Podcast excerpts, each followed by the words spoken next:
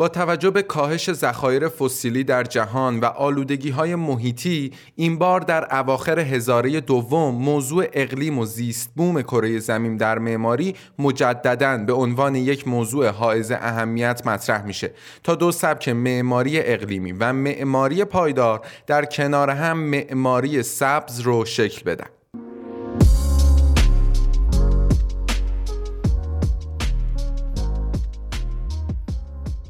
سلام امیدوارم که حالتون خوب باشه. من بزرگ مهرم از گروه و استودیوی تایملس روم. تو این قسمت که آخرین قسمت از معماری معاصر غرب هستش رفتیم سراغ بحث معماری سبز در معماری و قراره در مورد دو سبک معماری اقلیمی و معماری پایدار با همدیگه صحبت کنیم.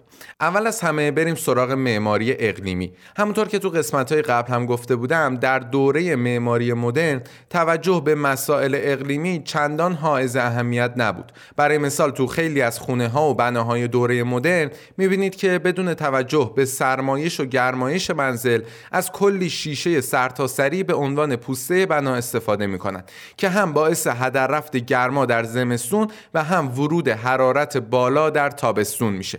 اما مدرنیستا این مشکل رو با بخاری و کولر یا بهتره بگیم تکنولوژی برطرف می‌کردن به خاطر همینم معتقد بودن که فرقی نداره شما در کجا زندگی کنید.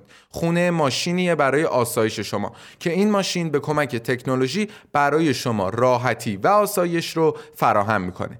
اما از دهه هفتاد میلادی یا به طور دقیقتر بعد از جنگ اعراب و اسرائیل تو اکتبر سال 1973 موضوع اقلیم مجددا در حوزه معماری غرب مورد توجه قرار گرفت. تو اون سال اعراب تهدید کردند که کشورهای حامی اسرائیل رو تحریم نفتی می‌کنن و در نتیجه قیمت نفت خام از بشکه دو دلار رسید به بشکه دوازده دلار. کشورهای غربی هم که مصرف کننده عمده نفت جهان بودن و البته کماکان هم هستند از اون سال به دنبال کاهش وابستگی به نفت و کاهش مصرف انرژی فسیلی و جایگزین کردن اون با انرژی های پاک و تجدید شونده.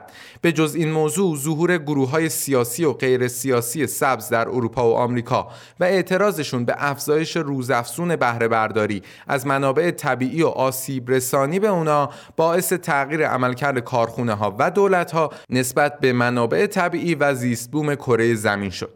این دو دلیل اصلی موجب شد که معماری اقلیمی از نیمه دهه هفتاد توی دانشگاه ها مطرح بشه. هدف کاهش مصرف انرژی های فسیلی و اتکا به انرژی های پاک و تجدید شونده تو ساختمونا بود. قبل از ادامه هم بگم که اگه قسمت مربوط به معماری اکوتک رو دیده باشید متوجه این موضوع شدید که این سبک با معماری اقلیمی قرابت زیادی داره.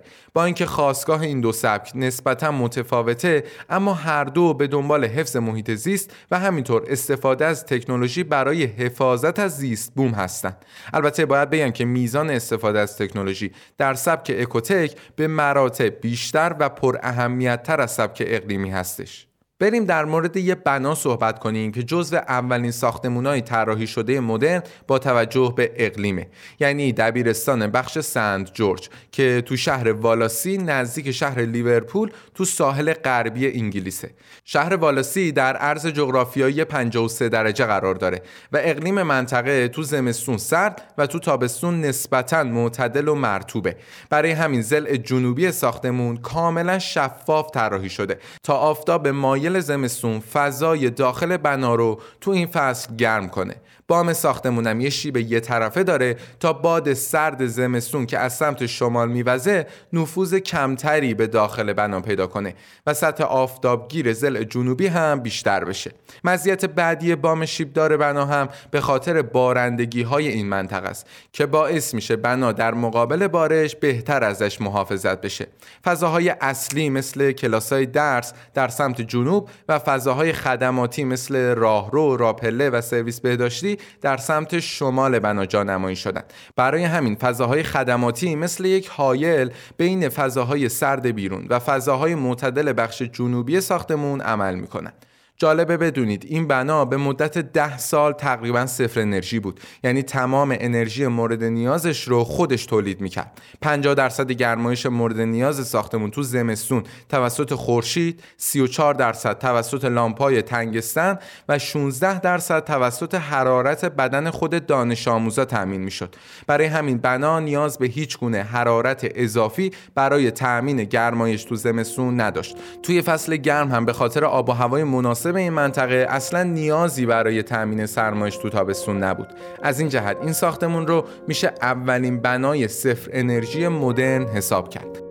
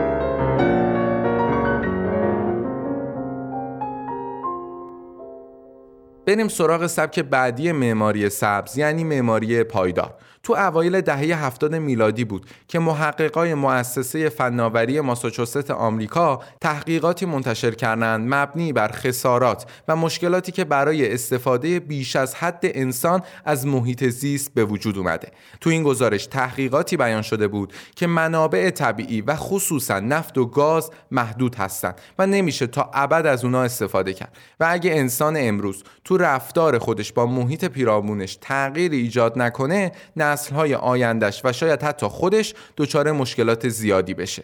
برای همین موضوعی مطرح میشه به نام توسعه پایدار. قبل از صحبت در مورد معماری پایدار باید عنوان کرد. که بحث در خصوص پایداری و توسعه پایدار به طور کاملا شناخته شده به کمیسیون براتلند در سازمان ملل مربوط میشه. این کمیسیون در واقع همون کمیسیون جهانی محیط زیست و توسعه هستش که به افتخار رئیس این کمیسیون به کمیسیون براتلند تغییر اسم داده. سازمان ملل گزارش این کمیسیون رو در مورد توسعه پایدار اینطوری بیان می‌کنه. توسعه پایدار برآورد کننده نیازهای نسل کنونی بدون به مخاطر انداختن توانایی های نسل های آینده در تأمین نیازهای خودشه. علاوه بر این تعریف تا امروز تعاریف زیاد دیگه ای از توسعه پایدار بیان شده. جملاتی مثل پاسخگویی به نیازهای نسلهای آینده توجه به ظرفیت قابل تحمل اکوسیستم حفظ ثروت و سرمایه طبیعی نگهداری و ارتقای سیستم ها بدتر نکردن پایدار کردن زندگی بشر حفاظت از محیط زیست یک پارچه کردن حفاظت و توسعه به عنوان یک رویکرد کلی. در معماری مبحث پایداری در سه مرحله احداث بنا، سکونت و تخریب بنا مطرح میشه. تو مرحله اول که احداث بناست، بحث مصالح ساخت و همینطور روش ساخت مطرح میشه. اینکه مثلا از مصالح بومی و طبیعی استفاده کنیم و یا از ابزار و تجهیزاتی استفاده کنیم که کمترین میزان آلودگی رو داشته باشن. تو مرحله دوم یعنی مرحله سکونت سه موضوع دیگه مطرح میشه. اول نوع انرژی مورد استفاده در ساختمونه که باید تجدید شونده باشه. مورد دوم آب مصرفی ساکنین ساختمونه که باید از آب بارون و چاه استفاده کنن یا از آبی که قبلا استفاده کردن اون رو تصویه کنن و مجددا از همون استفاده کنن. مورد آخر از مرحله سکونت هم زباله های تولیدیه. اول از همه این که باید سعی بشه زباله کمتری تولید بشه. اما با هر میزانی از زباله هم که تولید شد باید تلاش کنیم. یا بازیافتش کنیم و دوباره ازش استفاده کنیم یا به صورت بهداشتی دفنش کنیم و یا از همون زباله بتونیم انرژی تولید کنیم. مرحله آخر از معماری پایدار هم مرحله تخریب ساختمونه. زمانی که بنا دیگه می‌خواد تخریب هم بشه شما باید از قبل به پایداری و توسعه پایدار معماری فکر کرده باشین. برای مثال باید بعد از تخریب بنا بشه دوباره از مصالح ساختمون استفاده کرد و همینطور ضایعاتی رو هم که در اثر تخریب ایجاد میشن به شیوه صحیح دفع کنیم. این سه مرحله احداث و سکونت و تخریب معماری پایدار از اواخر هزاره دوم تا امروز سعی میشه که توی بناها رعایت و اجرا بشه. روز به روز هم به اهمیت این نوع معماری افزوده میشه. بناهای خیلی زیادی هم هستن که با رعایت این موضوعات به اصول معماری پایدار رسیدن و تا حد زیادی به یک بنای صفر انرژی تبدیل شدن. جالبه بدونید یکی از کشورهای پیشرو در زمینه معماری سبز و معماری پایدار کشور امارات که با پروژه های شهرک پایدار و شهر پایدار خودش خیلی از صحبت هایی که ما کردیم رو توی فضاهای شهری منطقهش توسعه داده.